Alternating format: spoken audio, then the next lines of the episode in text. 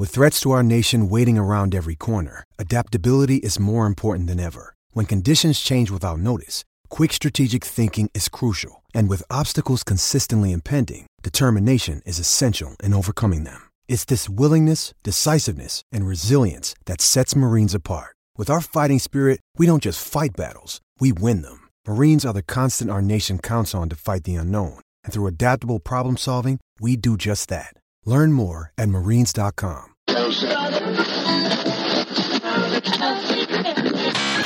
Wildcat Radio.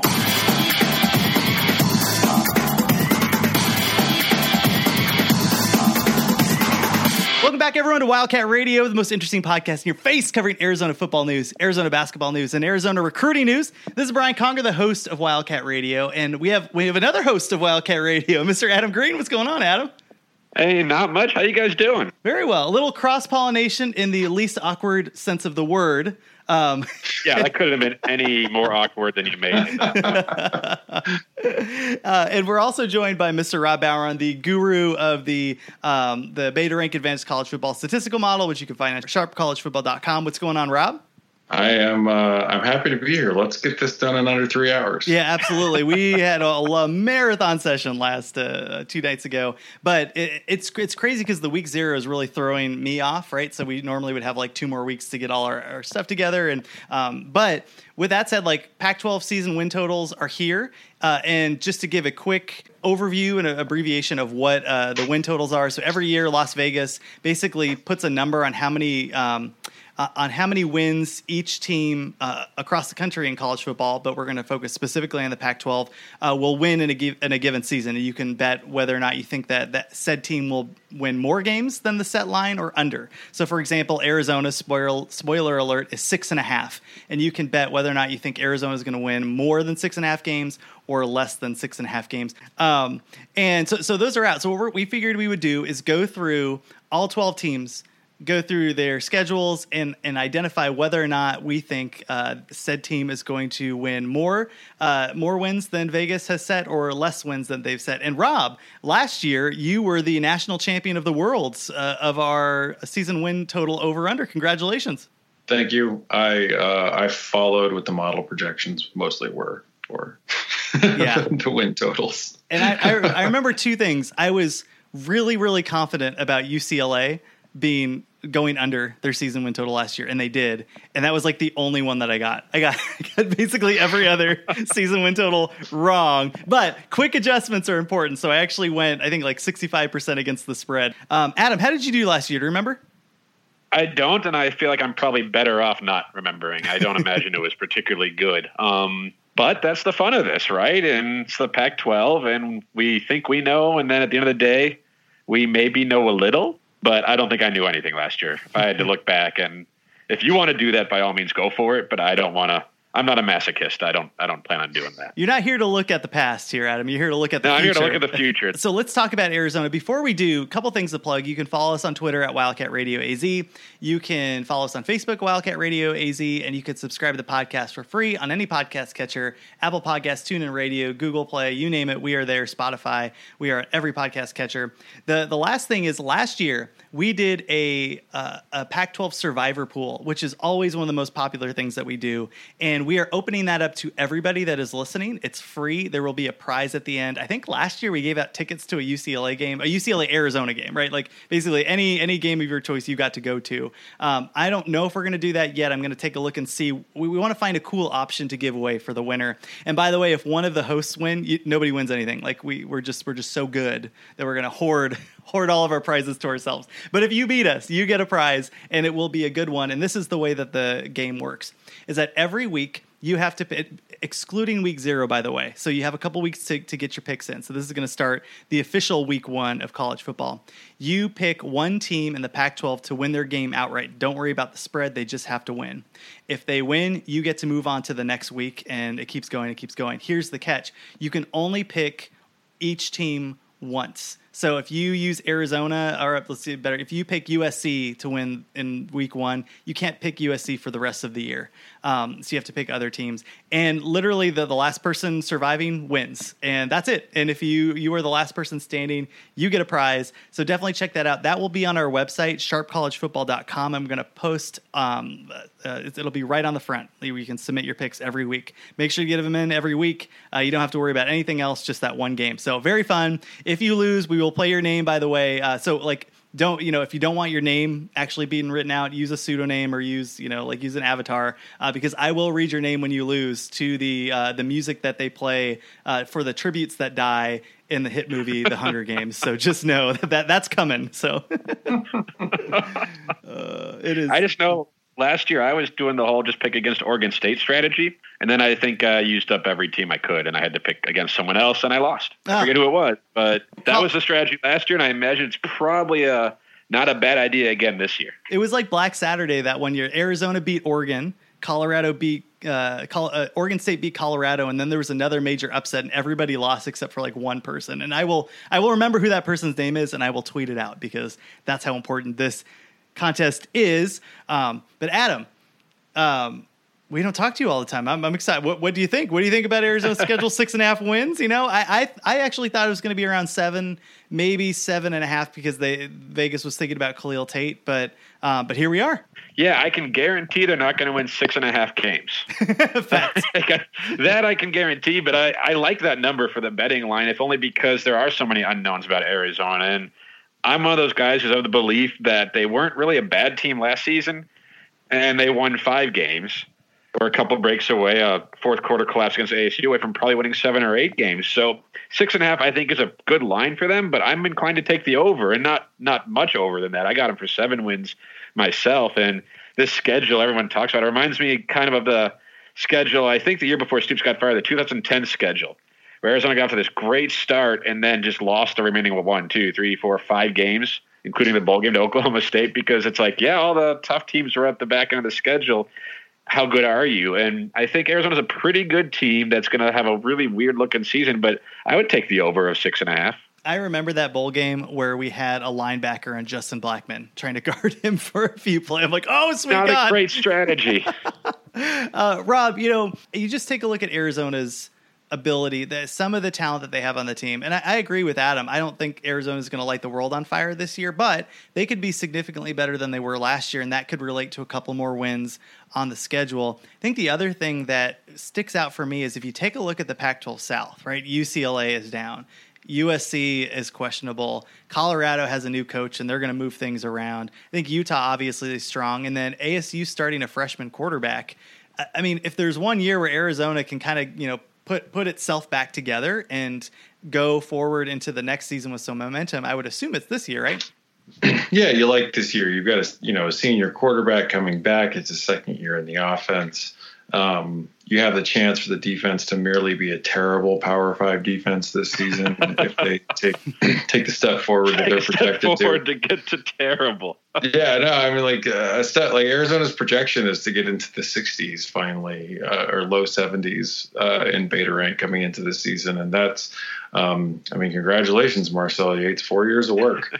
um, but it is it is tough. I mean the, the schedule does toughen up versus last year. So even though I think you'll look at last season, I mean that that Cal win last season was a total steal. Um, you know, like that that was all turnovers in the defense. Uh, you know, Arizona didn't have anything going offensively that game.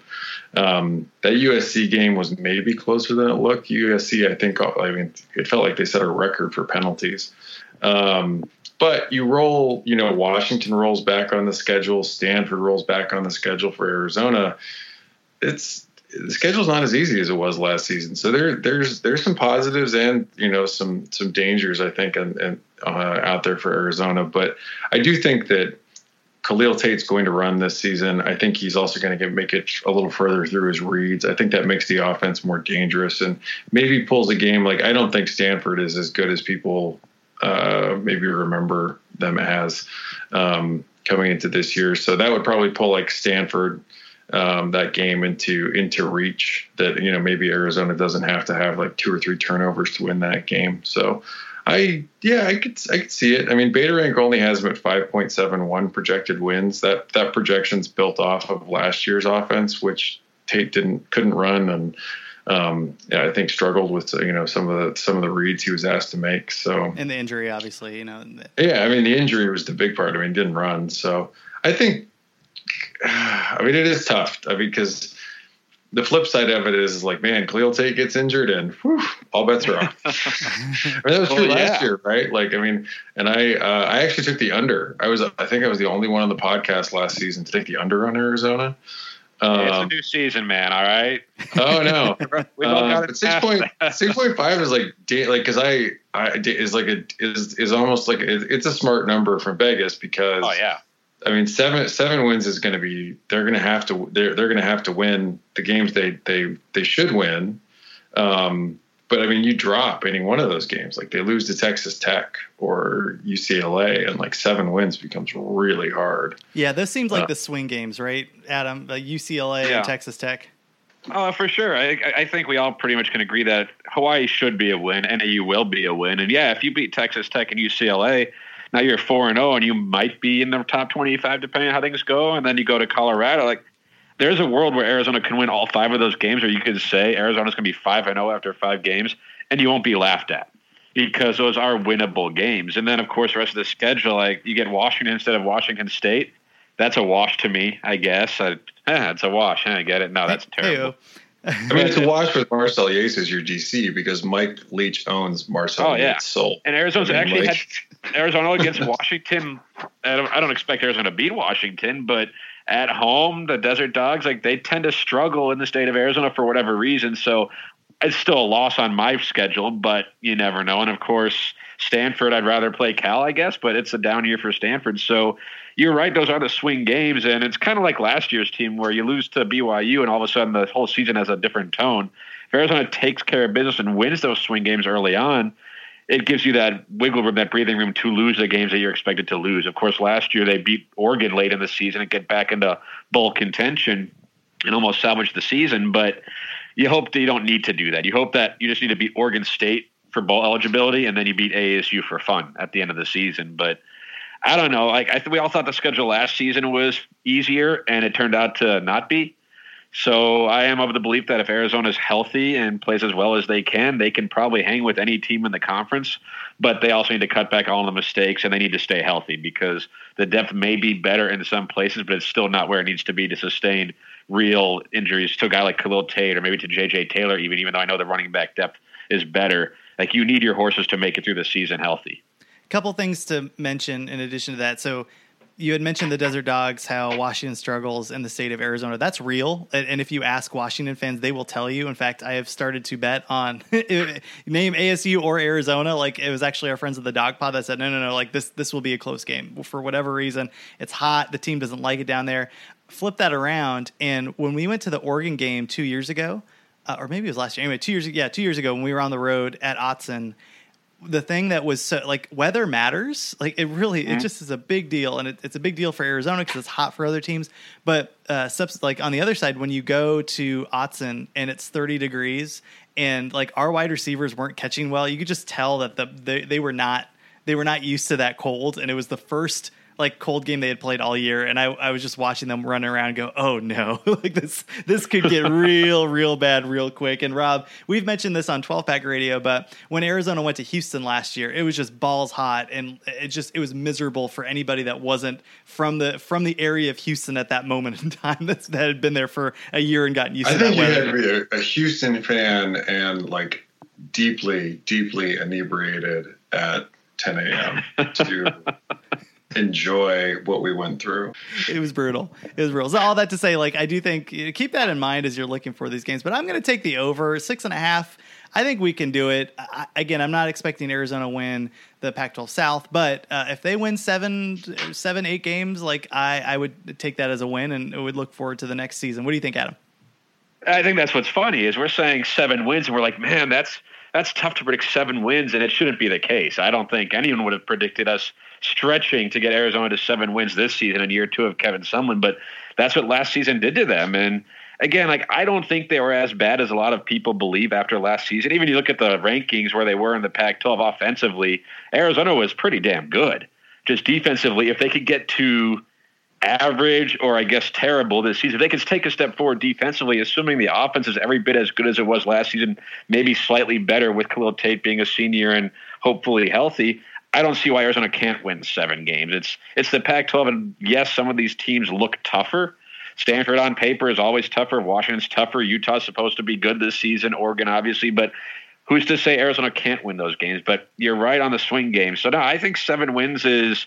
It's sad that that's the goal. Like that's the peak that we see for this team with a senior Khalil Tate. But at the same time, with the way the schedule shakes out, if they get to seven wins, however they get there, I imagine people are going to be pretty happy with it.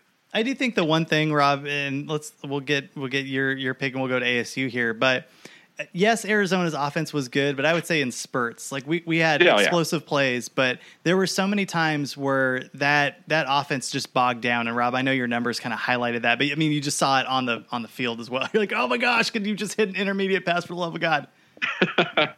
yeah, I mean, I Arizona, I mean, Arizona's offense. I mean, by I guess the standards of the Pac-12, which was pretty down last season, was fine, but they they graded out in like the mid, like you know, the bottom end of the Power Five offenses last season. Like they're gonna have to they're gonna have to be good again. Like and they were they were trending that way under Rich Rod until Khalil Tate lit the world on fire running the football. Um, I, I, will say, like one of the things that as I was looking through the schedule, as, as you were talking, Adam, about facing Washington coming back on this season, Arizona only faces what projects to be like two good defenses. Washington's defense, who's replacing nearly everyone, and I think struggles with running quarterbacks, as we with schematically, as we saw with Brandon Dawkins in that probably Brandon Dawkins' best game at Arizona, um, and then Utah. And, and Utah also I, I can struggle. I mean, almost everyone struggles with a really mobile quarterback.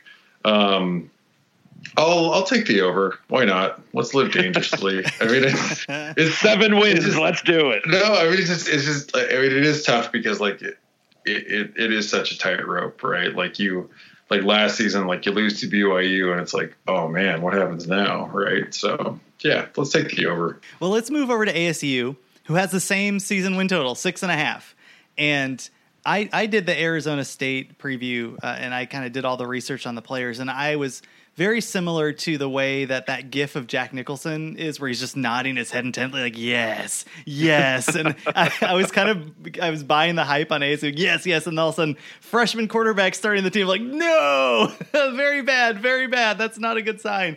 Um, just because most freshman quarterback, not all, but most freshman quarterback uh, quarterbacks go through some struggles that first year. And I just think that there's going to be some growing pains for that offense going forward. And they have some interesting uh, teams. In the very beginning, it's pretty easy, right? They have Kent State and Sacramento State. Those should be wins. Then they go to Michigan State. Remember, Michigan State came, came down to ASU. The score was like two to five or whatever in ASU. Everyone lost. I know the field goal Everyone lost that night. That was so depressing.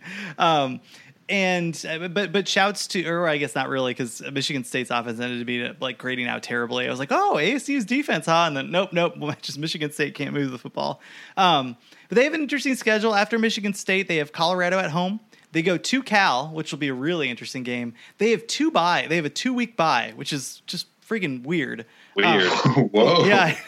I was like, I had to double Knock check the it. off. Oh man, that's good. Go to Cabo or something. Um, and then they have Washington State at home. Then here's their slog right there at Utah, at UCLA, USC at home, at, at Oregon State, and then Oregon at home. So it's not terrible, but they are on the road, like in back to back games. Um, and then they have to go over to Corvallis uh, and then play Oregon at the end. Six and a half is right about where I was looking at with this team. But man, that freshman quarterback, Rob, gives me some pause. Yeah. Any so everyone I think when they when they have and ASU signed far and away the highest rated quarterback of anyone in the conference last season. Um, and Jayden Daniels, I think, will be a star in the league. That said, like everyone thinks when they they they have like a five star quarterback coming in that they're going to come in and be like Trevor Lawrence. And more often than not, you get JT Daniels. Um, I don't like. I do not like a freshman quarterback on the road against Michigan State's defense. Nope, not against like Mark Dantonio runs one of the most complex um, and and difficult coverage schemes uh, to read. I don't think Jayden Daniels is going to do well against that. Um, yeah, I mean, Beta Rank's got him at six point nine four uh, wins. A lot of that is the projection of uh, they think the off you know thinks the offense is going to be good again. I think the offense could struggle a bit with N'Keal Harry not there. I, I, I that said, I like Kyle Williams, Brandon Aiyuk, Frank Darby. I think they're terrific players, but um, there's some tough games on here for them. You know what? I mean, Washington State's not an easy game. Cal has a brutal, just an amazing defense. Um, you know, they got Oregon. You know, they finished with Arizona. There's some there's some tough games on here. You know, like and and Utah. Like I, I don't know. Like it, I, I think to get, I think I, I mean, I, I guess I see them more at like six wins uh, than than seven. I hear you, but and I like the wide receivers. I think Brandon Aiyuk's gonna have an awesome year this year. Um, but then you add Eno Benjamin, one of the best running backs in the conference. He had 1,600 yards and 16 touchdowns last year. he also caught for 250 yards, by the way. Like that guy is a man. Um, oh, he's legit. Yeah. You add that, you have you have some decent backups there, Adam. Plus, uh, I, I was I was really worried about their offensive line last year, and it ended up being okay. It wasn't great, but it was okay. I think I think the pieces are there if you can get Jayden Daniels to kind of play within himself. Like again, this isn't a team that's going to win Adam like not eight or nine games, but no. I, I, do think that they, they have a chance of, of getting past that six and a half. I'm, I don't know. I'm I'm struggling with this. You can tell as I'm going through it. What do you think? Yeah, I think that's the unknown of having a true freshman at quarterback. No matter how highly rated he is, he is a freshman, and it's hard to imagine. You can't picture him having success this season because we've never seen him have success at this level. And for them, they're going to have to lean on Eno Benjamin, who's a stud, absolute stud. And they have some good receivers, but you said Mark Dantonio's going to stack the box probably and make Jayden Daniels beat them. And can he do that? Okay, so now you lose at Michigan State, you're two and one. You come home to Colorado, you probably win that game because you're at home, and Colorado's not that great. But then at Cal versus Washington State, at Utah, that might be three straight losses right there. And so this is a team that until Jayden Daniels shows that he can play at this level against complex defenses, against sophomores, juniors, seniors, I can't pick them to be any more than a six win football team because their schedule, it's not an easy schedule. Like, I guess it's very similar to the U of A's outside of the non conference, but I just, I have a hard time, like you were saying, like I have a hard time picking a true freshman quarterback to being good. He's going to have his moments, of course, but assuming he's a true freshman, some up, some down, how can you pick ASU being better than at best average and mediocre? Plus that in the defense. oh, go ahead, Rob. Yeah, I mean, but I mean, I guess if, like I don't think they beat Michigan State. So do you see that? Like, do you see them five and four in conference play this season? One. Yeah, that's the tough one. Yeah, looking at it. Oh. I mean, they don't. So the pluses for ASU: no Washington, no Stanford. Um, you know, so that's nice. But you know, Washington State State's been a tough out too. I see four conference wins for them right now, with Arizona being kind of the the swing game for them to get to five. I think they're going to beat USC at home. I think they're going to do it. like, do? Uh, oh yeah, I, I, think that's going to happen. What is it? Oh, here's the good thing: what if Clay Helton is fired the week before, and they have the like that that like the way that Arizona reacted after Mike Stoops got fired, and they just boat raced. No, I think CLA. USC fires their coaches after losing to ASU. They just leave them at Sky Harbor. I think that's ooh again. yeah, history repeats itself, right? That's what they do. yeah, no, but that's a good point with the five conference wins. I, I think they could get there, but this is definitely not one I'm going to bet on. I'm going to take the over. I just I don't know. I like I kind of like this team a little bit. I think the defense is questionable, but some of the pieces that they have on that defensive line that are not necessarily new, but they've been in the system. Like I think a player like Renell Wren was so big and powerful and strong, but wasn't. Um, it seems like he didn't have his technique down, and so like he's going to be replaced with some guys that I think have a little bit of promise. I'm curious, Rob, what was ASU's uh, beta rank on defense? Do you have their uh, their rushing and passing numbers? They were 63 against the rush, 97 against the pass. I mean, they did not get great pressure on the quarterback, and they blitzed a lot. Um, they rated out at 82 on defense. Stop um, burst, bursting my bubble, Rob. I want, I want to like this ASU team. I know we're on an Arizona but podcast, but no, their no, style I mean, there's, though there's is to keep games close. Though that's what they did. Like their defense looked a lot better because the way they played football was run the ball, kind of chew up some clock, and keep it close. Yeah. That's true. And and they, I mean, they were mostly they gave up they gave up big plays. They graded out at, I mean, what you expect when you blitz as much as they did. They were uh, 89 on explosive drives, and they didn't cause a lot of three and outs or turnovers. So they were 107 on that. So even even with them beating USC, right? That win over Arizona or loss to Arizona is going to dictate whether or not they have six and a half or you know they have seven wins or five wins or seven wins or six wins. And ooh, so stay away that from that if you're going to bet. I, I'm gonna. You, you've you've talked me into the under. I'm going to take the under for ASU. so so congratulations, everyone. what, what do you think? We Adam? did it. yeah, I, I- I'm more inclined to take that under. I just, I know they're not going to rely on Jayden Daniels, right? And I keep pointing that, but I know they're not going to rely on him. They're smart enough coaches to do that. But I think at some point he's going to have to win them some games. And we talked about with Arizona earlier. If Khalil Tate gets hurt, what's behind him? If Jayden Daniels gets hurt, is it Dillon Sterling-Cole? Because that guy. nope, no, no, Joey it's Yellen? not. Actually, Right, no. You would Oh, think it's Tim not. Long? Actually, it's Joey Yellen. They It's announced Joey Yellen, another true freshman. So like the way I look at them is there's so much uncertainty in a position where you really can't afford to have uncertainty if you want to win more than six games. So to me, for them, if they got to six wins this season with all the turnovers, especially at quarterback, it wouldn't be a terrible season for them. And we have to remember they got to seven wins last season, and it wasn't exactly an easy road. Like this was an average team, probably on the same level as Arizona. They just won those close games. So to oh, Well, me, they lost a lot of close games too. oh yeah, they every game they played. Close. they, they had like ten close games. Oh yeah, like every every game they played was close, but like that's that's how they did things. So if a couple of those go the other way, they're a five win football team, right? So to Yeah. me, if Jayden Daniels plays the whole season, by the time they get to Arizona, by the time they get to the back end of that schedule, he'll you know Oregon, they should beat Oregon State, but he won't be a freshman, so to speak. And a lot of people look at that way. By the end of the season, he's going to be a college quarterback if he's healthy and playing well. But it's just hard for me to pick them to do anything more than average than six wins based on the fact that there aren't a lot of games on the schedule you say, yep, they are clearly more talented than that team. They're going to win just by stepping on the field.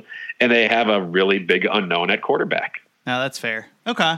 Um, what do you think, Rob? You go under? I'm going to take the under. I got him. At, I, I think six wins is probably more realistic with the true freshman at QB. There, he's gonna he's gonna probably win them some games and, and lose them some games. But like people underestimate, like Manny Wilkins was pretty good. So Yeah. He was solid. How bad is Dillon Sterling-Cole, by the way? If he, Oh, oh man, Uh, it- way better than I am is the answer. I guess that's that's the real answer. But still, you know. But like- you are a better podcast host than he is. Oh, there, yeah, absolutely, absolutely. Uh, not by much, but I'm getting there. Um, all right, let's move to Colorado here. Uh, ugh, I, I, this is Colorado and USC are the and Oregon, I think, are the three big enigmas in Washington. So four big enigmas in the conference. That's a lot of them. But Colorado, particularly, you get Mel Tucker coming in um, to replace uh, McIntyre. And you have Steven Montez. You have you have the Red Baron himself, Rob, a guy that can sling the ball around. You have Laviska Shenault, and I think some other talented wide receivers. I don't. I wouldn't say that they're like going to light the world on fire. I think Laviska Shenault is obviously a, a- an elite talent. The rest of the core is fine. Um, they're replacing their running backs. Their their line is a little bit questionable, and the, the defense. I just have questions all over the place for Colorado. I don't think they're going to have a good year, and I don't think they're going to have a good year because it's going to take a year or two to figure out what to do. Like this coaching staff to figure out how they want to play I mean, they, they have their idea, but now they got to get their personnel. They got to figure out who you know who's the dead weight and who's not. I just I see a year of frustration and and kind of change. And I uh, Vegas has this at four, Colorado winning four games. So I think they agree with me, but I don't quite know whether to go over or under because that's pretty low, Rob. Yeah, and uh, so Beta Rank's got him at four point eight four, closer to five. Um, there's, I mean, there's there's some tough games on there, right? Like Nebraska's a pretty tough game, um, but they got Air Force and Colorado State. Those, that's two games they should win. I, I like this. I mean, this defense projects. Um, they were they were pretty good last season. They were in the forty ish range. Um, so they've got some talent. That you bring in Mel Tucker, who plans to call the plays. You know, he's he's a phenomenal play caller and you know defensive schemer. I don't love the Jay Johnson hire as the OC, but he even as bad as it was, like he should be better. Um, I'm forgetting the than uh, Chiaverini. Giovanni. Um, Giovanni. Oh, I've wiped him out of my mind. Yeah, he's in the yeah. I mean, he was he like Colorado. By the time that they got in the conference play, like his his play calling was so predictable that um, everybody pretty much you know took them apart. So I think they could be better. I think they're going to be better on offense. So I'm actually going to take the over. Like uh, I'm going to come out early and say it. Like I I, I think Colorado. Um, I think four wins is low. I think that they're going to get out of non-conference with two wins, and then that just leaves you like you just have to pick up two more wins in the rest of the Pac-12. I think that's possible for them. Okay, I, I uh, think that's going to be tough, though. I'm looking at their schedule, and yeah, I got them for two non-conference wins, but then you're at ASU. That's probably a loss. You're hosting Arizona. I'm picking Arizona to win that game, so I'm saying that's a loss. But that's one that they have to win because at Oregon, that's a loss. At Washington State, that's probably a loss. Home against USC, at UCLA, that's maybe a win. But in host Stanford, host Washington, at Utah, it's not a good schedule for Colorado. Yeah, but like, the th- like you can't. Like, I mean, this like I try to like it's not necessarily like and what the model's kicking out is like it's not just that like oh yeah like they're like they have a shot in a lot of these games oh, yeah. and like eventually like probabilistically given enough shots like you're going to knock somebody off like that's the when you go through like people and this i try to tell people this because they'll come through like and they'll start like bagging on the model and they'll be like no no like what are you talking about? Alabama's going to win 15 games. Um it is it is that you are like that there's always some chance right? And like colorado's going to be in some of these games. Like that mm-hmm. like ucla doesn't project to be that great. Stanford i think could be in you know this could be an interesting year for them. Um and even ASU, like uh, in Arizona, like Colorado doesn't project far off of, of where Arizona and Arizona State really were. So they, I think two wins are doable. I mean, it's the same way last year with like Oregon State. Like the model had them projected to win one conference game.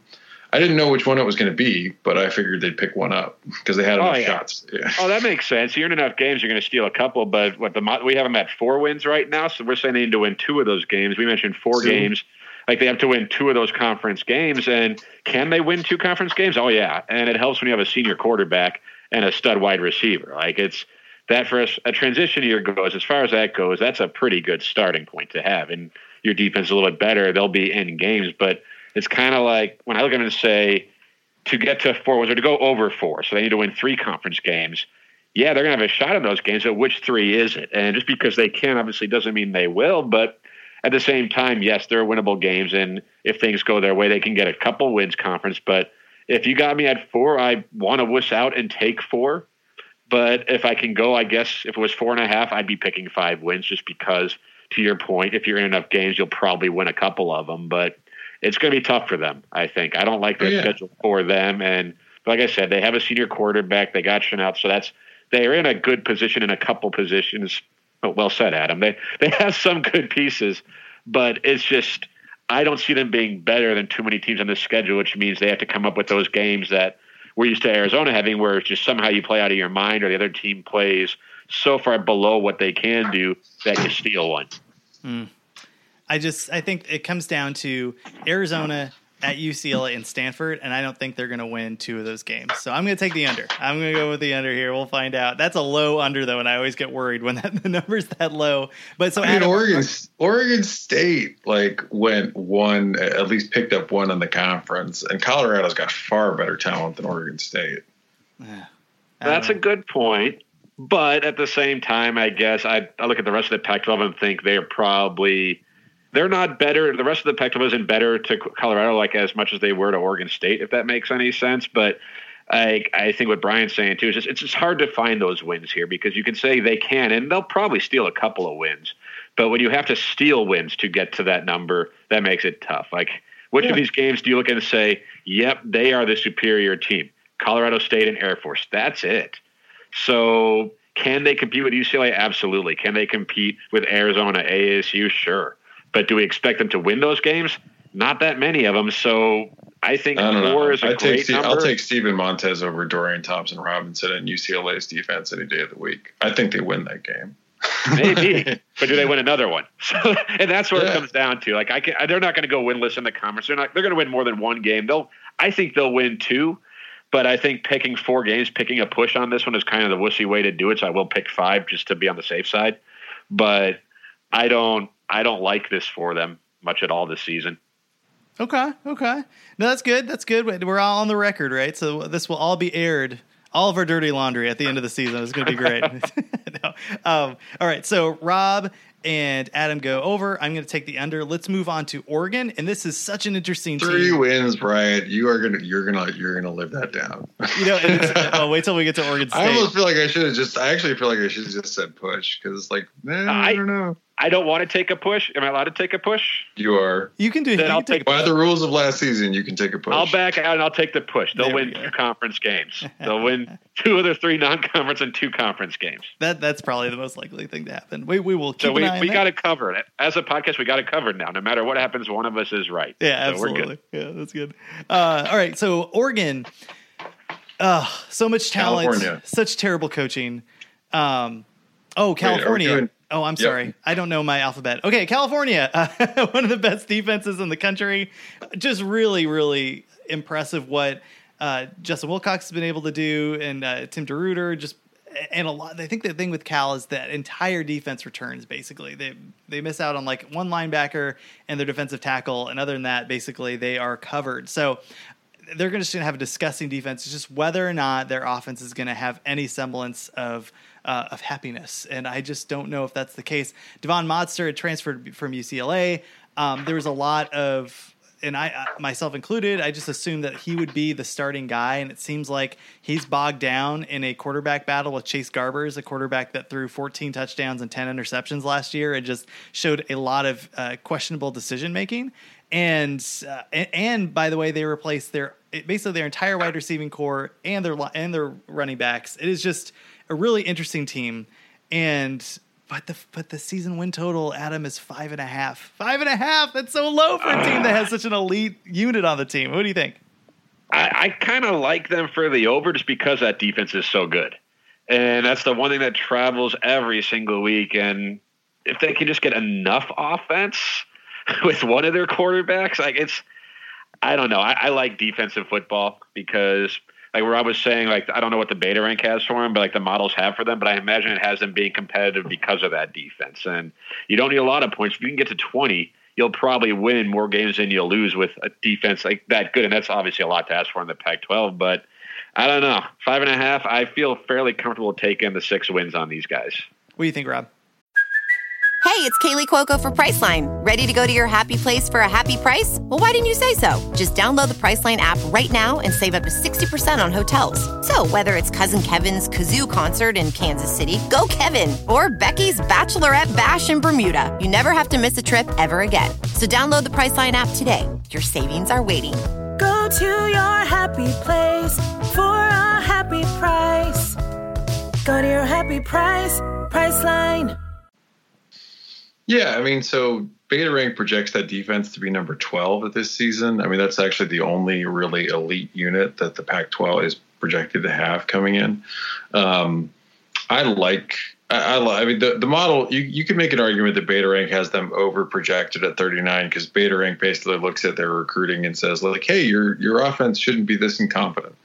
Um, it is it is terrifying though, however, that um, Cal is not like TCU or Michigan State last season, where you could point to a lot of QB injuries and say like, Oh, oh, that really, bad.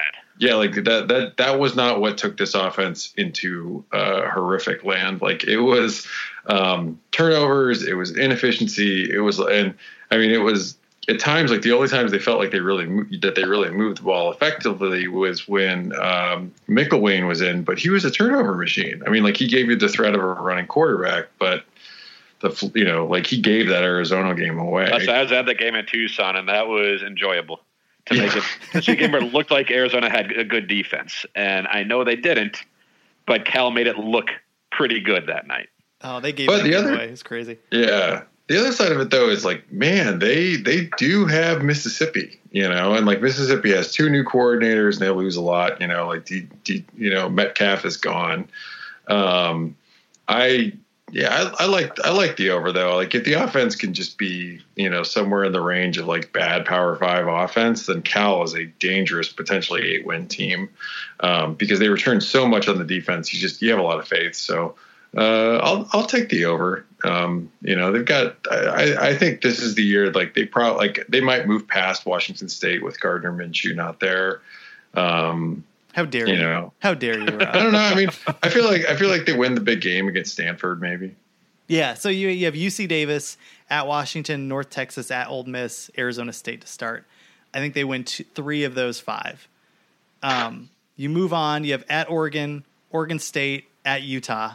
That's that's a little bit rough, more rough. But you got Oregon State, and I don't think Oregon's all that good this year. So like that that will be a game. I don't know if Oregon uh, loses that game, but that'll be a game. Then you have Washington State, USC, Stanford, UCLA, and like Rob, that's those are four games that that are winnable, and they will Mm-hmm. probably be favored in. Th- I would say two of them, right? That, They that's got. six. I mean, they got they got to bowl eligibility last season, like with a impossibly bad offense and giving a game away that they should have won at Arizona. like, I, I guess I just I look at this and I'm like, when you play defense this good, like good things happen to you. Yeah, and shouts Yeah. to the Cheez It Bowl. That that was the it, they just gave the, the gift that will always be in my heart. I Yeah. will treasure it forever. The Cheez It Bowl. Um, okay, we're we're all going over. Let's take a look At at some point, we got to take the under, right? Like I, I'm on I'm on the record of like over for four straight. Oh, I I'm under for ASU, so I, you know, there we go. Everybody says I'm too negative. That's coming very quickly. Maybe I took the under on ASU. I can't remember now. it's so long ago. It was. Um, let's talk Oregon. And th- this team has a ton of talent and a coaching staff that hasn't been able to put it together. Their offense looked like a mess last year. They they lose one of the best defensive coordinators that was west of the Mississippi, and Jim Leavitt he leaves. So now you got to bring in they bring in Boise State's. Uh, Boise State's defensive coordinator and Rob, I'm sure you have things to say about uh, how that's gone in the past. Um, uh, look, look, this team, this team has a lot of hype coming out of it this year. Obviously, you have a, a quarterback that could go as a high pick in the draft, and Justin Herbert. But Vegas is a little bit. They're kind of pumping the brakes a little bit. They have their season win total at eight and a half. Rob, tell us a little bit about this Oregon team if you think they can get over the hump. So the model projects them the the you know standard projection model I run projects them at number 17. That's the highest ranked team in the Pac-12. Um, they've recruited pretty well of late. They rank out 18 overall uh, in recruiting. Um, they ranked 30 in returning production overall, and and 35 on offense, 47 on defense. But the tough thing is, is I mean, this offense wasn't good last season. They graded out at 64 in beta rank. The defense was a little better, uh, grading out at 39. Their special teams really weren't great, grading out at 84. I, I just have questions about the coordinators, both coordinator positions. I don't think Marcus Arroyo really had it together last season. Um, they really struggled to both run and throw the ball. Uh, you know, Dillon Mitchell's gone. You know, there's a there's a cast of either young or, you know, like I mean, young and inexperienced, or like you have Juwan Johnson, who basically left Penn State because he got a case of the drops. Um, I don't know. There's there's there's a lot there. There's some things to really like about this Oregon team, um, but I run a, I run a, I ran a modified projection model to try to capture development and coaching effects, and it actually has the Ducks not at 17 but 33, and behind.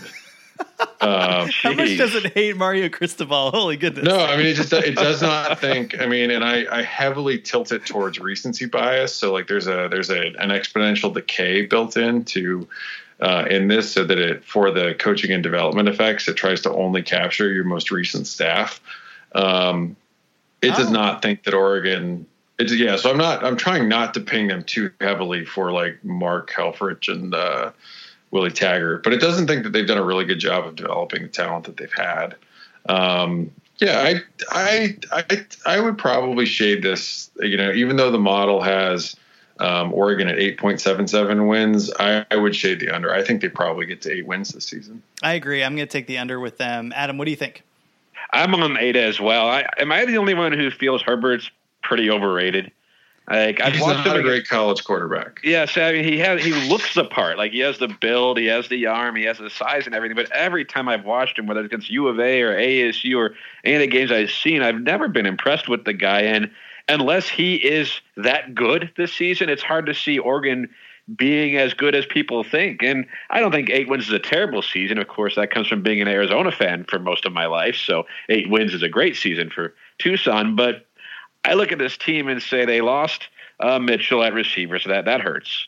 You know, their defense last year wasn't great, and they relied very heavily on getting interceptions, and those can kind of come and go. So no, I, I look at their schedule. I look at the fact that I don't think Herbert's all that great, and see eight wins is probably a peak for this team. So I'm under the under with you guys. I think the saving grace here is if they and we had a really good on 12 pack radio we had a great interview uh, with adam chimeo of the quack 12 podcast and he talked about this and, and just I like that name too. oh it's good he's and he's the best Quack dude Twelve. oh yeah quack 12 he, he's he's sending out bill walton memes he's he is he is my spirit animal he's just great uh, but he was talking about how Oregon will try to to control the ball through its run game. They have um, a offensive line that returns 150 starts. Was it the best offensive line in the world?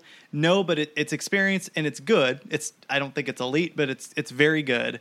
And they have running backs like Troy Dye, um, who, who is actually. Um, uh, or, I'm sorry, Travis Dye, who's Troy Dye- Dye's brother, but CJ Verdell is really the the Rolls Royce back there, being able to run. So, so they'll run the ball and they'll control the ball in a lot of settings. It's just can they get a flow to their offense, and that was the biggest weakness last year. It was very herky jerky. So, um, man, if they win eight They just- games, Eugene's going to light on fire. Go ahead, Rob. Well, I mean, they just like they look to be a team, and this is sort of the tough thing is like you look at their schedule and you say like, yeah, like they're gonna they're better than Washington State, they're better than USC probably, they're better than Arizona and ASU, and Cal and Colorado, but I don't think they're good enough to go through that unscathed. Yeah. like I think Right. like it, they're they're not good enough to have an off- they don't look like they're going to be good enough to have an off night and and win a game.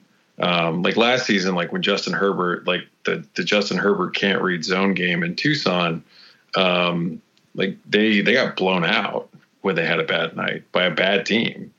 So, eh, like, like there's, I just, I need to see it. I need, like, I mean, I, like, I, I say this, like, with, the, with, with some things, like, uh, around the Pac 12 this season, you know, like, I mean, other than Cal's defense and, and probably like Utah's defense, you know, there's just not a lot of like proven stuff, you know, proven, Oh, yeah. proven, proven units returning.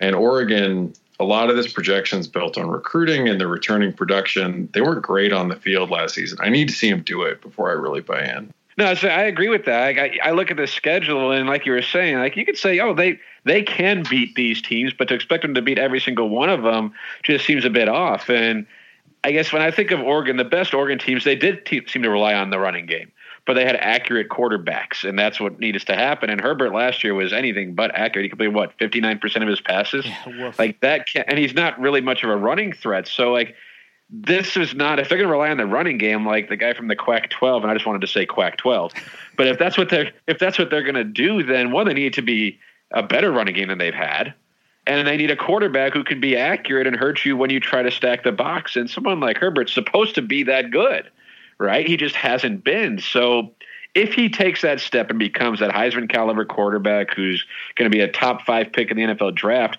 then I could see Oregon taking that step forward but I don't see them being able to rely on their running game and being a dynamic team that wins nine games. So eight and a half, I think, is another great line. It's almost like Vegas knows what they're doing. But when I look at eight and a half, I see, along with the schedule, an eight win football team. Yeah. Oh, Yeah. we need we need like the conference needs a 10 win 10 win team, guys. Let's see if we can find one here. Oh no, no, the co- the conference desperately needs like an 11 win team, but Yeah, yeah, that's true. um, well, one that will not win 11 games is Oregon State, but and Rob, your model hates Oregon State. It loathes and detests and spits on the soul of Oregon State. Like, tell us I would about this think it would pity Oregon State. like, why is no, no. I mean, Oregon State's defense. I mean, so like last season, Oregon State's defense was was saved from being one of the worst defenses. I mean, it was one of the worst defenses in model history. Um, which is I, I go all the way back to 2012, but uh, Connecticut last season had a truly abominable like junior college defense that made Oregon State not not the not the worst team, worst worst unit. So Not last Hey, place. so there's that. It it hates it, but it all it, it also hates this defense for this season too. So So the the season win total here is two and a half. And I remember Yeah. last year on this podcast saying, guys, you know, two two and a half. I think it was two that year. Two two. Way they'll win two games, right? You know, they'll, they'll be able to do that. And then nope, nope, they did not. Um, or may, I think it was two and a half. Is the same season win total last year.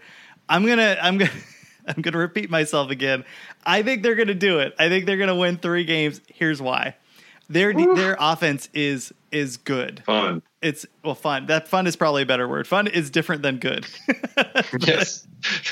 Jonathan Smith is an excellent play caller. Absolutely. And, and Jake Luton comes back, and he's a quarterback I trust as long as he can stay on the field. I don't anticipate him staying on the field the entire season, though. I think uh, he, this man broke his back and came back the next year to start at this at this program, which is just amazing, um, and and was pretty good when he was doing it. So he returns. He's a 64% completion rate. He can sling the ball around. They have an excellent elite running back in Jermar Jefferson, and behind him, uh, Artavis Pierce. Like these guys are better than Arizona's running backs, and I, and I say that as an Arizona fan, like loving our running back core. Like this, that's how good Oregon State's running backs are this year. Um, and they have BJ Baylor behind them. Their receivers are quite good. Isaiah Hodgins, Tyjon Lindsey, and Trevon Bradford are good. They throw to tight ends. God bless them. Um, they now now's where we're starting to get into issues, right? Their offensive line not great, and their defense is just a total disaster. Um, but they do bring back a couple people. I like their I like their linebacking core, and I just think that a team like Oregon State that can put up 40 points on somebody is going to be able to get into a couple shootouts, and I think that's enough to win them more than more than two and a half games. Not a lot more, but more. I'm taking the over. What do you think, Adam? I, I'm going to take the over because two two games it just seems that seems so rough. And I know they're terrible, but they do like you're saying they bring a lot back. What is it? Seven starters on offense and what I'm reading an article here, 11 of their top 12 tacklers on defense. And granted, I think it's like when Rich Rodriguez was first hired, or saying like or the second year. Like the good news is we're bringing a lot of guys back from last year. The bad news is we're bringing a lot of guys back from last year. Yeah. Like this wasn't a good team, but experience in college football does count for something. And again, like to say a two-win team, that's hurtful because they do have a decent quarterback. They got a good running game, and that's enough to keep you in some games. And their schedule isn't an easy one. It's not a helpful one, but you know, do they beat Hawaii? Do they beat Cal Poly? If so, then they just have to win one. One more, one more, Adam. One more. Like, they, I mean, I guess UCLA is on the road, uh, but you get Utah at home. That's cool. Uh, Cal on the road, Arizona on the road. I, so it's not exactly favorable, but I think they could steal one more game there. So you were saying you don't have them winning a lot more than two and a half. I'll have them winning a half game more than two and a half, just because they're not they're not the worst team I've ever seen, at least on paper. So just win two of your three non-conference games and steal one of the other ones, just not the one in Tucson, and I think we'll all be okay. And Rob, we have that sleazy game against Stanford with a bye. So they, they have Cal, Cal Poly, like Adam mentioned. Then they get a bye and they get Stanford. I think Stanford gets Washington the game after they play Oregon State. I'm, I may not bet that Oregon State is I going to don't win that I, mean, game, but I'm like, I going to think bet the Stanford spread. has like US. I think Stanford has like USC the week before or something. They're going to have that. their third win by their fourth game. That's going to be great. it's going to be great. We're going to cash Well, in, Adam. sitting- All right, all right. The rest of the way. I just want you to know that I actually think Hawaii is going to beat them. So, Oh, like, I think Hawaii's Hawaii's like first win of the season. Okay. watch out watch out for Hawaii. Like because Cole McDonald spent last season with I believe one of his testicles in his stomach or something I read like that. that. Like he had a horrific horrific injury that he played through. Like so um I I think this Hawaii team is actually I mean speaking of fun offensive teams, like this Hawaii team um I, I like they, they run a version of the run and shoot. Um, I think they're gonna like or the trouble with Oregon State's offense. You're like, yeah, they're good, but they're gonna be starting just like last season. They're always gonna have terrible field position because their defense is so bad, um, and that's gonna le- like that. That leaves you in a hole. I mean, if you're an Arizona fan listening to this, like you know what it's like to have a terrible defense and your offense, like you know, has to cover 80 yards, 80, you know, 75 yards every time. You can't punt more than three times in a game and have a chance. Yeah. Yeah, um, and this is this is a tough schedule in the conference, right? Like their their their most competitive games are going to be UCLA uh, and Arizona, maybe Arizona State. Uh, that's tough. Like Colorado, the team that they beat last season in conference play, Colorado was falling falling off the map. You know, like they finished as the second worst Pac-12 team uh, in the conference. So I I don't know. Like I, I think that Hawaii team, like the model right now, has it as a toss, like a true toss-up game. Each team has a fifty percent win probability. Um, Hawaii again, like I, I, I like Oregon State to maybe be better than last year, but it's pretty tough. Like so, the the, the model has them at two point three four wins. Ah, It only has them at 0.74 conference wins. Um, I'm going to take the push. Like I, I, I mean, I'm not going to tell. Like I mean, I mean, At it's two two, and a half? right? Or is it two and a half? Two and a half. Then I'm take. Oh, then I'm I would taking be the impressed under. with the I'm taking the under. they're they're up at halftime like we're calling. no, it. no. Like I mean, like co- college football has the has that has the has the overtime rule. There are no ties. Like so. No, no. Yeah, I'll take the I'll take the under with this team. Like I I think that they're going to be better, but I I think that the defense was still so bad, and, and the trouble was you could just run the football on them. Um, and that's re- I think that at some level that's very deflating too, just having the ball run down your throat. Yeah, that defensive line is terrible. I just have visions of you, Rob, at like three three o'clock at night in a, just a pitch black room, and you're just staring into space and you're just poking needles into a voodoo doll that is Oregon State, and you're just doing it for hours on end. No, I just want you to know, like that, that I'm going to stay up and watch them play Hawaii, and if they lose, I'm texting you both. Right? Yeah. Like the moment they they lose, I'm going to text you a picture of like Nick Rolovich, Hawaii's coach, doing like doing something stupid. Or they're going to beat Hawaii, beat Cal Poly, take a seven nothing lead on Stanford when they get the opening kickoff, and we're going to be texting you and saying, "Call it." yeah, That's true. Or call it That early. is true. That is true. Like KJ Costello will go out with like a like a concussion or something like that, and I will be I will be crying. All right, let's let's keep this going. But let's go to Stanford. Stanford is a team that I think is in now I wouldn't say free fall, but has been on the decline for a couple of years. Uh, and they have just a brutal non-conference schedule. They have Northwestern at home, then they they go to USC, then they have Central Florida, former national champions, Central Florida. On, they have to go on the road across the country to Orlando to play them, and then they have Notre Dame later on in the year. Um, KJ Costello is back, but basically everybody else is uh, on the offense that he threw to is gone. So they have some interesting receivers coming back, but Bryce Love leaves, and Stanford couldn't run block anyway last year. They are kind of putting together their offensive line. They've recruited all right, but not as well as they, have in the past. And the defense just has continued to slide. Um, and it'll be interesting to see if they're going to be able to do that. Vegas has them at six and a half. That is a brutal uh, season win total for Stanford. I had assumed that they would just give them some respect and maybe bump it up to seven and a half. Nope, six and a half. Same as Arizona, same as Arizona State. Adam, are you surprised? Not really, based on all that they've lost. And Stanford's been that program that I I know I remember them just even a few years ago when they were the cream of the crop in the Pac-12, and you kind of feel like they have to be that team, and they're just not. Even the way they were winning those games, they're just not that team anymore. And they lost what their top four receivers from last season, or three of their top four pass catchers from last season. So it's it's not a good look. Doesn't mean that they can't produce still, but this is a team that needs to win on defense in their running game, and they've taken steps back that way. And Costello's a good quarterback, but you don't want to rely on the passing game if you're Stanford. That's not how you win football games. So that combined with this schedule, six and a half, I it's hard to imagine Stanford winning fewer than seven games. So I I I want to take the over, but then I'm looking at the schedule and saying which seven of those going to be. So I'm going to have to take the under on this, and I'm going to have them at six. Ooh, what do you think, Rob? What, what do your Yeah, numbers so say the- about Stanford? I mean, like, I, I bet you numerically, uh, it's pretty fascinating to watch this team over the last couple of years. Yeah, so they've been sort of falling off a bit. I mean, the defense, you know, a couple years ago, the defense had, you know, in um, in their coordinator's first year, had just a phenomenal year. You know, finished in the top ten nationally. It's been a pretty steady decline. I mean, they fell off two years ago to in the 70s. Yeah. They bounced back. So last season they were in That the 40s in rank. Yeah. that, and that defense sucked. It was really bad. Last, last season, like they had a, a legitimately very good offense. Yeah. Um, but that offense was all. I mean, they were they were pretty good. o- They, you know, they were a very good offense, and that they finished at 41. They they were like number 14 throwing the ball, which would you would not have expected from Stanford. They were number 113 in effective rush, which is also what you not would not have expected from Stanford with Bryce Love. Like, I mean, they couldn't run the ball at all.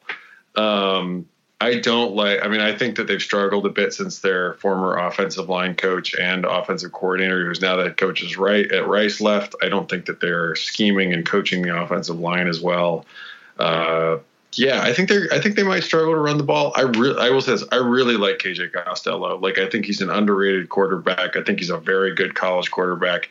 But with Costello, and if they can't run the football, if you can get pressure on him, he gets a little bit of happy feet um, and doesn't set his base. That gets a little dangerous for me. There's some things that like you like Paulson Adebo and Dwayne Akina coaching him. There's some stuff to like, but. Uh, the model has him at 6.13 wins. That is a brutal non-conference schedule. I think UCF actually probably should be a favorite over them. Um, yeah, I mean, and like Notre Dame whooped them. I mean, even as like last year they were a decent team, like Notre Dame just whooped them.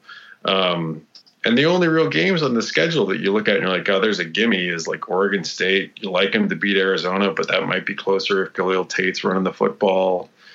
You know, like Colorado, maybe. Yeah, Colorado. I mean, Colorado's a game that you really like them at, but that's also the kind of game that like Stanford could totally lose. Like Mel Tucker could just out scheme. Like I feel like Tavita Pritchard, their offensive coordinator, is like 15. Um, he's, like, he's, not. He's but like the Charlie Weis's kid that got hired by uh, Lane Kiffin. I mean, like he. I mean, he was clear. Like I mean, I feel like he's like 15 because he's younger than I am, and he's the offensive coordinator at Stanford. And I'm like, oh wow, like this is going well. I mean. they get Oregon and Washington at home, so that's nice. But if they're worse than those guys anyway, getting them at home probably doesn't help them. they could use Colorado at home. They could use Washington State at home. Uh, it's I don't think it sets up well for them if they're as average as we're all kind of expecting them to be. Rob, well, Stanford take the, doesn't have great home field advantage in some sense too. Like they have trouble selling out that stadium. Yeah. So. Oh, for sure. Um, you gonna take the under, Rob? I'm taking the under. All right. Cool. Let's move on to let's see what comes after asking us to Utah, right? No, UCLA. UCLA. C's, before T's. oh my goodness. Um, yeah, we, we said we were like, wow, we need to take a lot of unders, and I think this is like the under. Um, it, it's it's really bizarre. I think UCLA is a good example of teams in the Pac-12 where um, if there was a better recruiting base and better coaching, the teams like UCLA and USC would be stronger than they are this year, um, but they're not. And UCLA also has a brutal schedule at Cincinnati, San Diego State, Oklahoma at home. Um, then they're at Washington State, at Arizona. Like that's their first five games. Like good luck, Chip Kelly. Um, I wish you the best. They have Dorian Thompson Robinson, a quarterback that wasn't able to get it done last year, whose father was like yelling at Chip Kelly over social media, like publicly.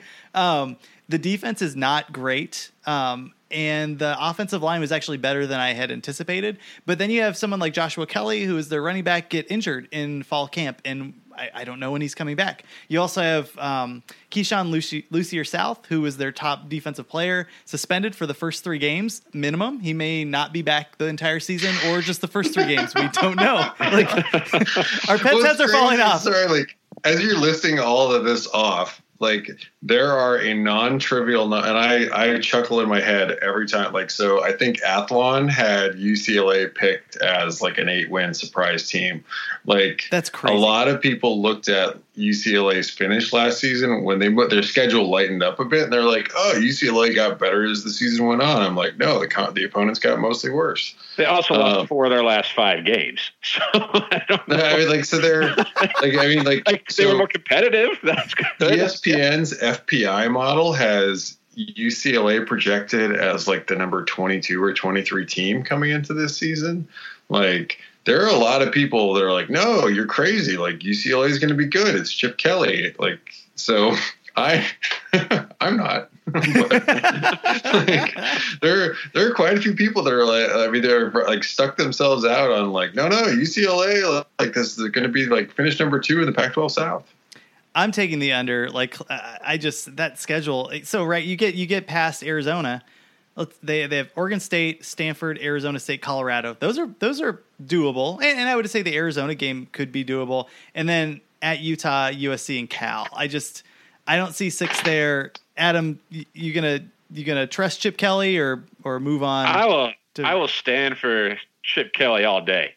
I, I think the world of that guy, and he did have them more competitive by the end of the season. Of course, one of the games they won late was that one against Arizona that I had the good fortune of being at. Uh, that you say probably shouldn't have won if Arizona had better quarterback play or even just you know didn't fumble and turn the ball over as often as they did. But I think Chip Kelly gets them to be better this season. I, I have them for pushing six wins here. I'm going to take another push. I'll wuss out there. But it's just because I look at them and say they're going to be better than they were last season. I know there's a lot of things you listed off that are going against them, but I do think another year in Chip Kelly's system, they got to be competitive by the end of last season. I think this year they start to win some of those games. And their non conference isn't particularly nice to them, but ASU at home, they probably should have beat ASU in Tempe last season. You get Cal at home, you get Arizona on the road who you beat, but I could see six wins out of this team because I just believe in Chip Kelly. Okay, that's there are coaches that I believe in every year. I'm like, you know what? I, I, I see I see what you I hear what you're saying. I, I, saw what I saw on the field, but I, I trust this guy. And like Kyle Whittingham's one of those people. Um, that's about it. but I do like him a lot. Um, There's coach oh, oh, trust. uh, yeah, Mike Leach is another another person I usually like. Ah, they'll probably put it together. So I, I hear you. Um, so we'll go with a push uh, for Adam. Myself and Rob will go under. Let's move on to USC. And of all the teams, Rob, where I don't think your your numbers are excellent on all of these. By the way, like all this stuff again sharpcollegefootball.com so much stuff to take a look at like really really good statistical breakdowns of all of these teams. Also on our other podcast 12 pack radio we go into depth uh, on, on, basically all of these teams all of the time from a statistical standpoint. Um, but of all the numbers rob that probably you want to toss them out a little bit and and i know that you would probably say this to, to some extent it's usc right? Because their recruiting has been really well has gone awesome. Their coaching staff is not great and they have a history of just underperforming their expectations. This year, the expectations are fairly low. Vegas has the over under at seven, Rob. Yeah. Uh, so USC comes in into in the projection model, um, grading out at number 23, which is right behind Utah. That is primarily built on their recruiting, which is number five, which is far and away the best in the conference. So they're number five nationally in my two-year rolling recruiting rankings. Um, that's that's good.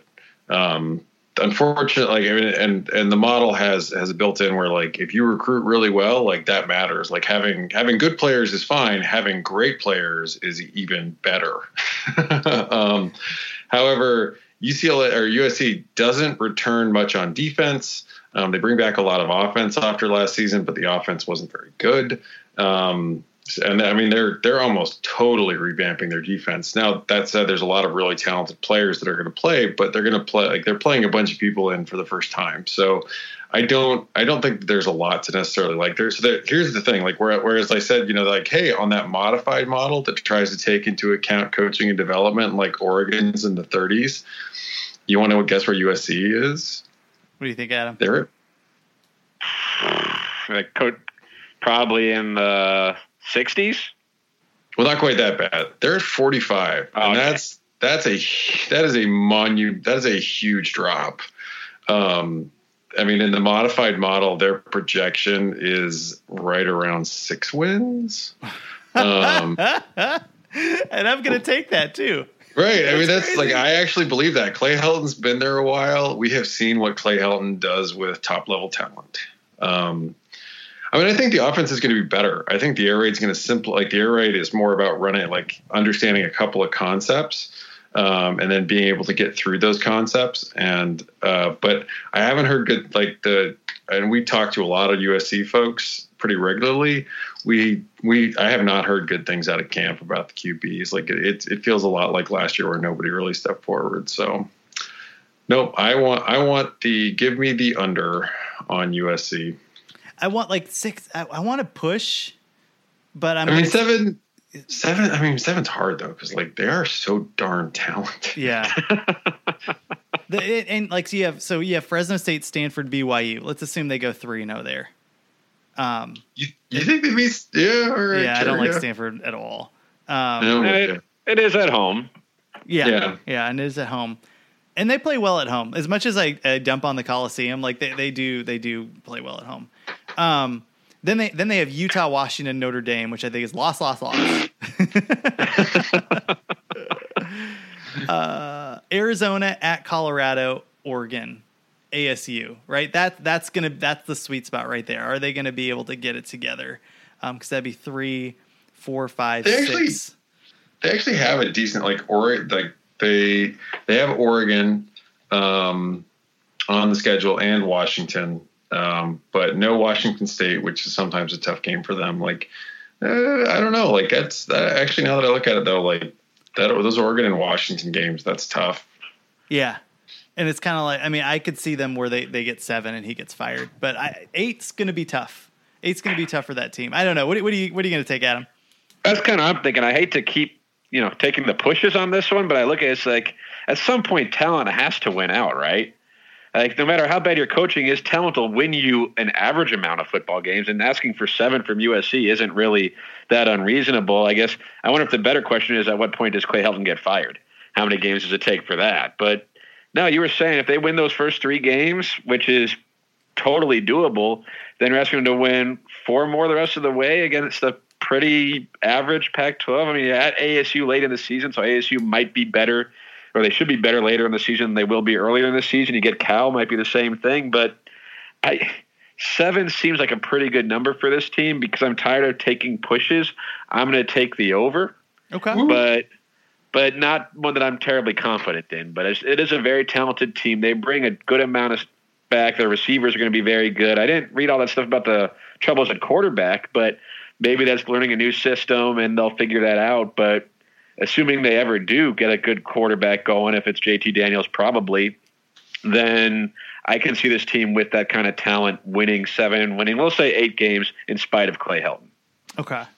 I'm going to take the under because if they fire him, I think the team gives up. Um, for the mo- but like I, I want to take. You don't see the motivated push. The finally we're free. We can play well now. Uh, for like for that one game, and it'll probably be against Arizona, right? They're going to fire him after Notre Dame. yeah, oh for sure. Oh yeah, I mean Notre Dame. Notre Dame could wax them. I mean that's like it's not necessarily just the losses. It's like, do you are you competitive? Um, So they got the bye week after Washington, right? That'd be a good time to fire him if you're going to do it, assuming you get destroyed by the Huskies. I'm gonna I'm gonna take the push. Give me the push on this one Okay, okay. Um, I all got I right, like that. at seven, let's see. I'm going to take. and that that will get Clay Helton fired. Oh sure. Um, let's see. Where where are we at? Washington State. Utah, Oh, Utah. the Ute. Damn alphabet, man. oh, it's so difficult. Why? Why do we? so many one? U's in a row. Um, th- I I love this team. I, I do. I really like this team. If the problem is, I always say if they can throw the ball, and they will just probably never throw the ball. But I still like this Utah team a, a decent amount. Uh, Tyler Huntley got hurt last year. Uh, they have Zach Moss, and he's back. Zach Moss is back. The offensive line, for the most part, is back. Their wide receivers have never been good, uh, and I understand that. But their defensive line is probably the most elite unit in the Pac-12 this year, right? Right, Rob? Is there is there any other? Maybe maybe Cal secondary? Yeah, I mean, but yeah, Bradley Anae and uh, Leki Fotu, like those two, those two guys are monsters. Like they're Utah's Utah's defensive line is uh, up there with Auburn as among the best in the country. And I mean, so Vegas started this Utah number at eight and is now up to nine. I've seen nine and a half. Yeah, like it is. It has bumped up a lot. Um, this team has has a lot of things to like, and ju- we just talked about how USC is struggling. We just talked about how UCLA is struggling. We talk about how Arizona and Arizona State have questions. We go over to the north and we talk about Oregon being one of the premier teams having having issues there. We're going to say the same thing about Washington, and here is Utah, a team that basically has all of the building blocks to finally win the Pac-12. I think they do this year, um, and I think that they win more than nine games now am I willing to bet on this one? I, I think nine is a lot. So if they that, that makes they could drop three games and, and get a push. I think they still do that though. They have they're at BYU, which is a game that uh, not to take lightly. That's a rivalry game. It's on the road. BYU is going to get up for that. Um, they have Northern Illinois at home, minus all of the def- defensive players that they had last year that made them good. Idaho State, whatever. But here, here's where it goes. So they have they're at ASU. They have Washington State at home. They have a bye at Oregon State, Arizona State, Cal at home, at Washington, another bye, and then UCLA at Arizona, Colorado. I just I think that they I think they drop two games this year and they get it to the, the title game. I'm not certain if they're going to win the title game, but I would bet that they would. Uh, what do you think, Rob? Ha- What, what do your numbers say about this team? So beta rank, I mean, we talked about this even last year. Like this was going to be the UT year, maybe. Um, so they come in number 22. Uh, they uh, are number 19 in returning production. But the big thing is, in returning production correlates more with offense than it does defense. They're number four in returning production on offense. uh, overall in the country. So they, they bring a lot back. Um, Tyler Huntley, I actually think is a little underrated by a lot of folks. I'm not saying he's a great quarterback. He's going to go out and win you a ton of games, but like if you only watched a small sample size of Tyler Huntley against like the good defenses in the conference, like I don't think you get a really fair appraisal of his talent. Um, and they made the, the other part is like, and we we've talked about this a bit. Like they made a very good offensive coordinator hire in Andy Ludwig. Um, he's a bit boomer bust. His offenses tend to be a lot of explosive plays, but he tends to always produce good offenses wherever he's been. So I I, like this Utah team. I, I like the over. The model's got him at 8.96 wins, but that's with I think the model may be overrating ASU, USC, UCLA. So I, I, I like the Utes to get to 10. And Adam, we've been in a bit of an echo chamber, Rob and I, talking about Utah and giving them back rubs for the whole offseason. Are we uh, are we out of our minds? What do you think?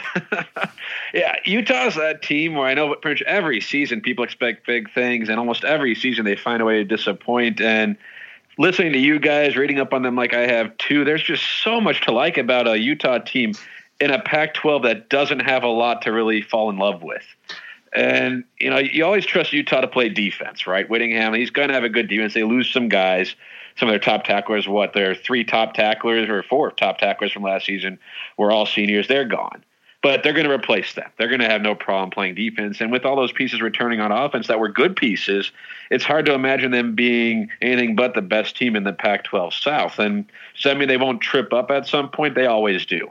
And it might be at Arizona late in the season because they tend to struggle in Arizona as well. Might be at Washington, but I look at Utah and say, okay, nine wins, that seems like the baseline for them. So given what you guys are saying, that 10 seems like a pretty attainable goal for them. So I'll take the over because it's almost like someone has to be really good, right? And they have they check every single box that you would want to be the best team in the Pac-12 South keep a lookout for that Washington State game after USC. They have Washington State at home.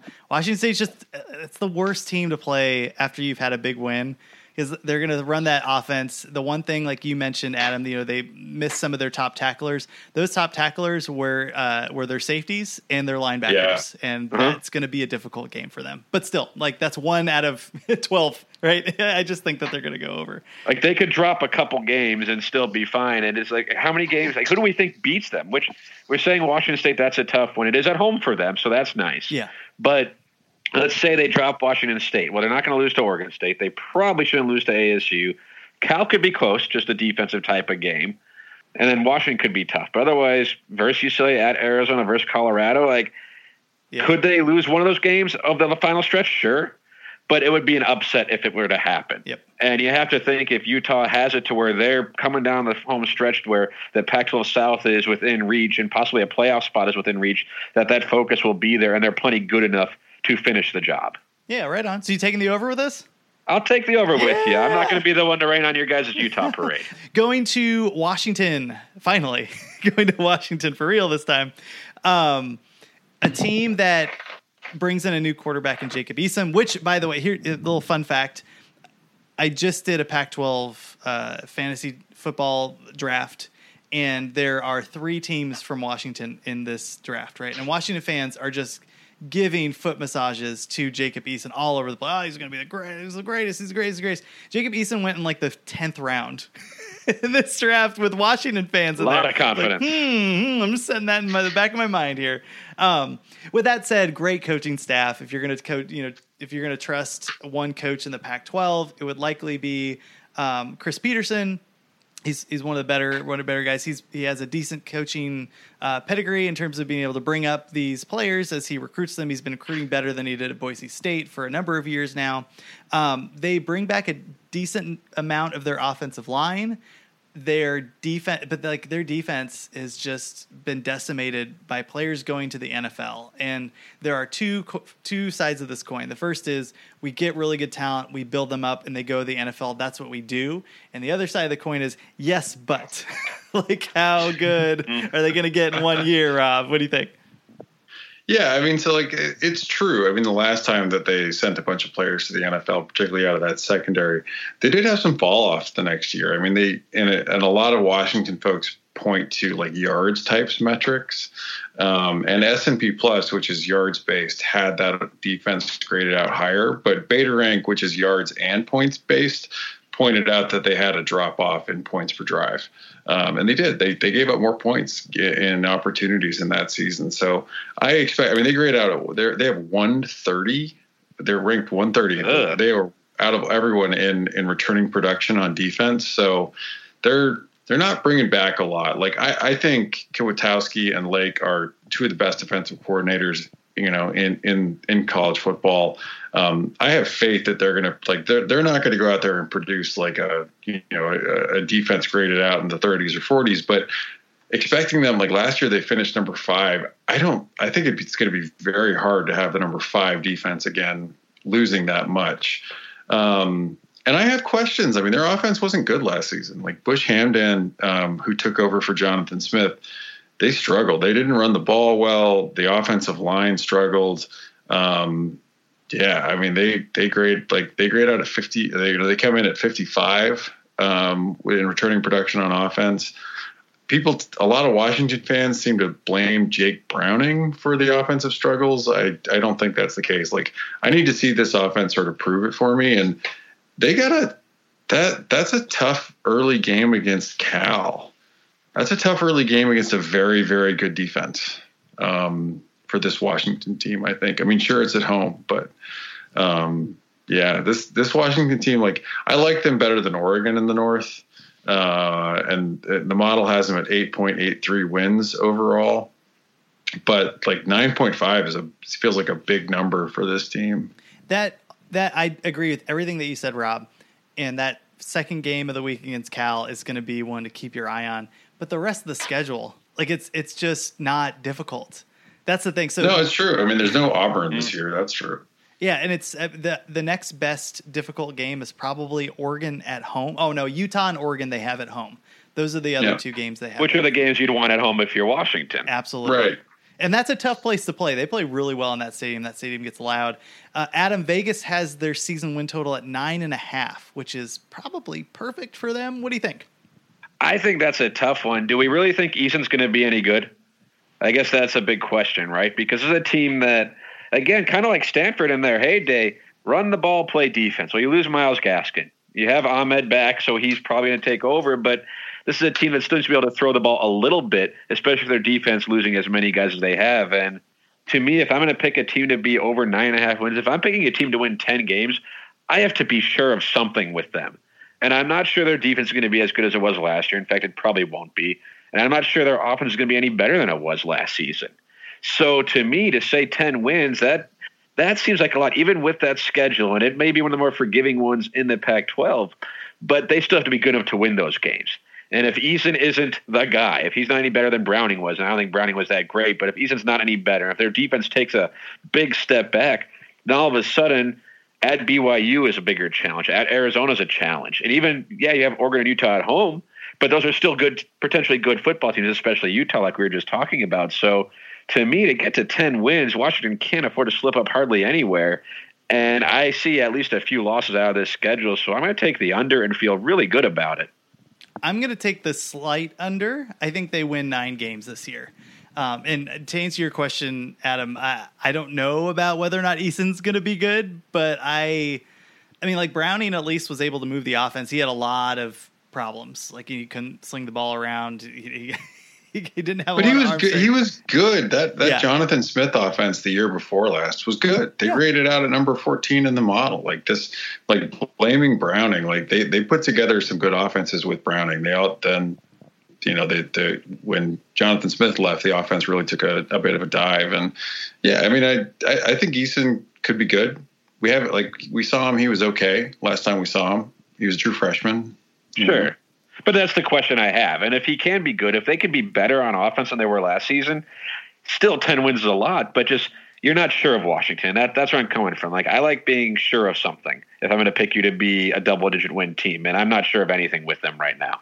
Doesn't mean they can't be that good because I do trust Chris Petersen because I'm sure their coaching staff, but they're not on the field playing, and they can only do so much with a team if it's not quite as good talent wise as we're used to seeing from them. No, I mean, and even even Chris Petersen said like expecting us to not have a defensive like in, in an interview. Petersen said like expect a defensive fall off, guys. Like, come on. Um, It might be coach speak, but it's probably being like, yeah, we're gonna be worse that way. We yeah, we were We were we don't we don't have a lot coming back, but and that's you I mean, take that when you lose those guys in the NFL. That helps you. Yeah. it's like yeah, we sent guys to the NFL. Woe is us. Like that's how Yeah. it works, but it could hurt them dramatically this season. I just don't. I don't think that they're good enough to go through unscathed. Like in a, in a, in a and I like I don't think that I, I think that they're going to drop some games um, along the way. I don't know. Like I I wouldn't look at any one game and say, oh yeah, that's a definite loss. But they're also not so much better than everyone else on their schedule this Yeah. season that you you look at them and say like, oh yeah, like they're just going to skate through. Like they can have an off night. Like if Washington has you know some off games you know like just like last just like last year's team which you know didn't didn't was not that much better than this team projects to be. You know like if they have an off game they're going to lose to a you know a middling oregon team. They're going to lose to a middling cal team you know like um you know so I- I, think nine wins is about right for them. The model's got them at 8.83 So you're gonna take the under? Yeah i'm going to take the under Okay. We're all in agreement. Oh man. the washington fans are Terrific. not going to forgive us for that but that's all right That's all. Not our that- fault. Their dot team isn't as good this season. And this don't say that Radio. it will be our fault That's true. If I had that kind of pull, Arizona would be a lot better. Tell like, I'm just saying. So the next the next team and the last team is Washington State, and this is this is the another big giant question mark for me. Right, you lose Gardner Minshew and that awesome offense. Most of the wide receivers stay. Um, you lose a number of the running backs, but now you have a player like Max Borghi who's going to be just doing a, bunch of cool stuff. He'll be really fun if you're an Arizona fan and you're watching Washington State. Keep an eye on him. He's just going to be all over the place. The defense, Rob, I I still in my heart of hearts think that that still wrong you are still wrong it was better than it was in your numbers. Um, but all, even that said, it was better than most traditional Mike Leach offenses in the Pac-12. It doesn't mean it was great, um, but at least he was starting to pay attention to defense. It certainly wasn't like it was two years ago, which was an, an elite, excellent defense. Um, the the Ve- Vegas set the total at eight, and I went through and I had us at I had them at seven point two five, and I just go like, if we if we don't think Oregon's going to be that great, if we don't think Washington's going to be that great, if we think Cal is good enough to win a couple games but not doesn't have the offense to to make the push, the, the only other person in the North would be Washington State, and I I just want to take the over just because of that. And I know that's not the best way to do things. Uh, I don't know, No. man. Talk me out of this. you you could always talk like you can always talk Brett can always talk himself into Washington State like it just all it really takes is like one funny Mike Leach story and he's in like like yes like And there's quite a few to choose. I get what you're saying, though. That's when we do things like this. I don't know if you guys have ever done it. I know I haven't. Where not only do you pick what we think the over on how many wins they're going to get, but you do kind of the cross scheduling thing and actually see what you come up with. Oh yeah. Because I can just see the world. We we all pick teams like there's not that many wins in the Pac-12 to be had.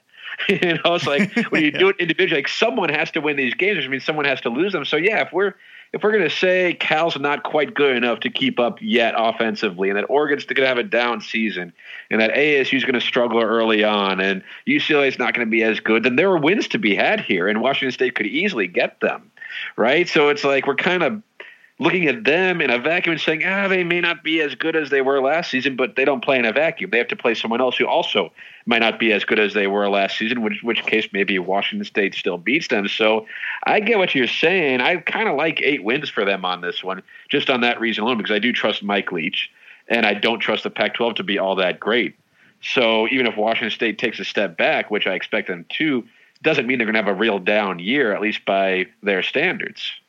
I mean so, so last year like that offense wasn't just, just good that offense was It was amazing. seven, seven number seven overall in beta rank like that offense was amazing um I mean, to be fair, the Arizona game probably bumped them up about 15 spots. no no because the model thought Arizona's defense sucked so you The don't get credit right. you don't get credit for beating sucky people by a lot um, yeah. So the uh, what what, I mean, and what, the, what really helped that, like they had a pretty good game against uh, Utah and some other decent defenses in the Pac-12. They had, a, you know, they had, they had a good game against Oregon, good game against Cal. Um, the the trouble is, I mean, you're not just losing Gardner Minshew. Their left tackle Andre Dillard went in the first round to the Eagles. Um, they they don't return a ton, even though the defense wasn't amazing last season. They graded out at number 76. They they return only 85% of the production uh, or no, sorry, not 85%. They grade out at number 85 in returning production on defense. So they don't return as much as you'd like, maybe, um, on defensive production. So they're replacing a lot, um, you know, off of that defense, even from last season. It's hard to be elite again, you know, than uh, to come in and, and, and be that good and uh, again at numbers like in that range of number seven on offense. I, I, I am with you, Brent. I love the receiving corps. I think Max Borghi is going to catch 60 balls out of the backfield. He's gonna be awesome. But yeah, but Brian, do you think that they do you have them winning in week two? Is it week two? Do you have them winning against Houston? No, that I mean that's the problem, like right, like I like because I think I think the model is underrating Houston as it does some group of five teams. Um, and the, mo- the, the modified projection model, which takes into account coaching and development, if you look at their West Virginia number for Dana Holgorsen, they love the mo- the projection model. That model loves Dana Holgorsen. He goes to Houston, he gets King back as his quarterback. Houston has some Power Five level talent at some of the positions. Like that's a good. That could be a really good team. It's it's tough because like it's bordering on a like I just think if there's to be a team that's to get a couple surprises, it's to be Washington State or Cal. Um, it's I mean may, and maybe it, maybe it's Arizona in the South, but like you know the North the North plays it. They all play each other, and somebody's got to come out of that. And I just don't. It's those paper. It's like when you see USC and you know it's a paper tiger, and you're just going, okay, who's who's going to get these wins? And but I'm with you, like right. So so they're scheduled Northern Colorado, uh, New Mexico State, Northern Colorado. That's two wins. I have them losing Houston. Um, yeah. They beat UCLA. That's three. I think they lose at Utah, although that's a sneaky game for them. But I still have them losing. Um, then they have at ASU and Colorado. That's a toss up. ASU definitely is a toss up. I just don't think ASU is prepared for for that offense now. But also, it rides on is Gage. They have the corners. They have a secondary. Yeah, that's true. I mean, they have they have, you have Chase Lucas, and they returned their other guy too. Plus, you now have that guy that uh, Johnson that was the that broke into the Panda Express. Um, but I mean, he'll be eligible. Like he was, he was good at USC. Like he was good. Um, so close. It's so close. It's going to come down to eight. It's going to come down to seven or eight. Um, and I'm yeah, gonna, I'm going to take yeah. you over anyway. You you can't stop me. I'm just going to do it. so the model's got him at seven point two eight. So the model, Brian, is is almost dead on where you are, and I I I got to go the under. Like I think they're closer to seven wins than they are to eight. Oh my gosh! So somebody's got to win this freaking conference. Um, okay, what do you think, Adam? Who are you gonna take? I'm I'm gonna take the push on this one. Looking at that schedule, like no, there's. hey, if you're gonna give me the option, I'm gonna take it. no, no, you gotta take it every once in a while. I, if you can push, I'm, you gotta push. I'm with you guys that Houston's probably a loss, but I think they go to ASU and beat the Sun Devils and that would have them at eight wins, assuming they beat UCLA, they beat Colorado, they lose at Oregon, and maybe you lose at Cal. Like, but there's a lot of toss-up games in there, but I think they win more of the toss-ups than they lose. And eight wins isn't exactly a monster season. You know, it's like what six and three in the Pac-12. We'd have them going. That's not exactly tearing things up. So I six do and three in the Pac-12, particularly in the North, is pretty good. But their schedule with the South. I mean, you get ASU this season is on the road. Like, no, it's I like Washington State, but I think eight wins is a good number for them. That's kind of like you look at the schedule, like we've talked about. It's it's hard to say. It's hard to argue against Washington State in a lot of these games.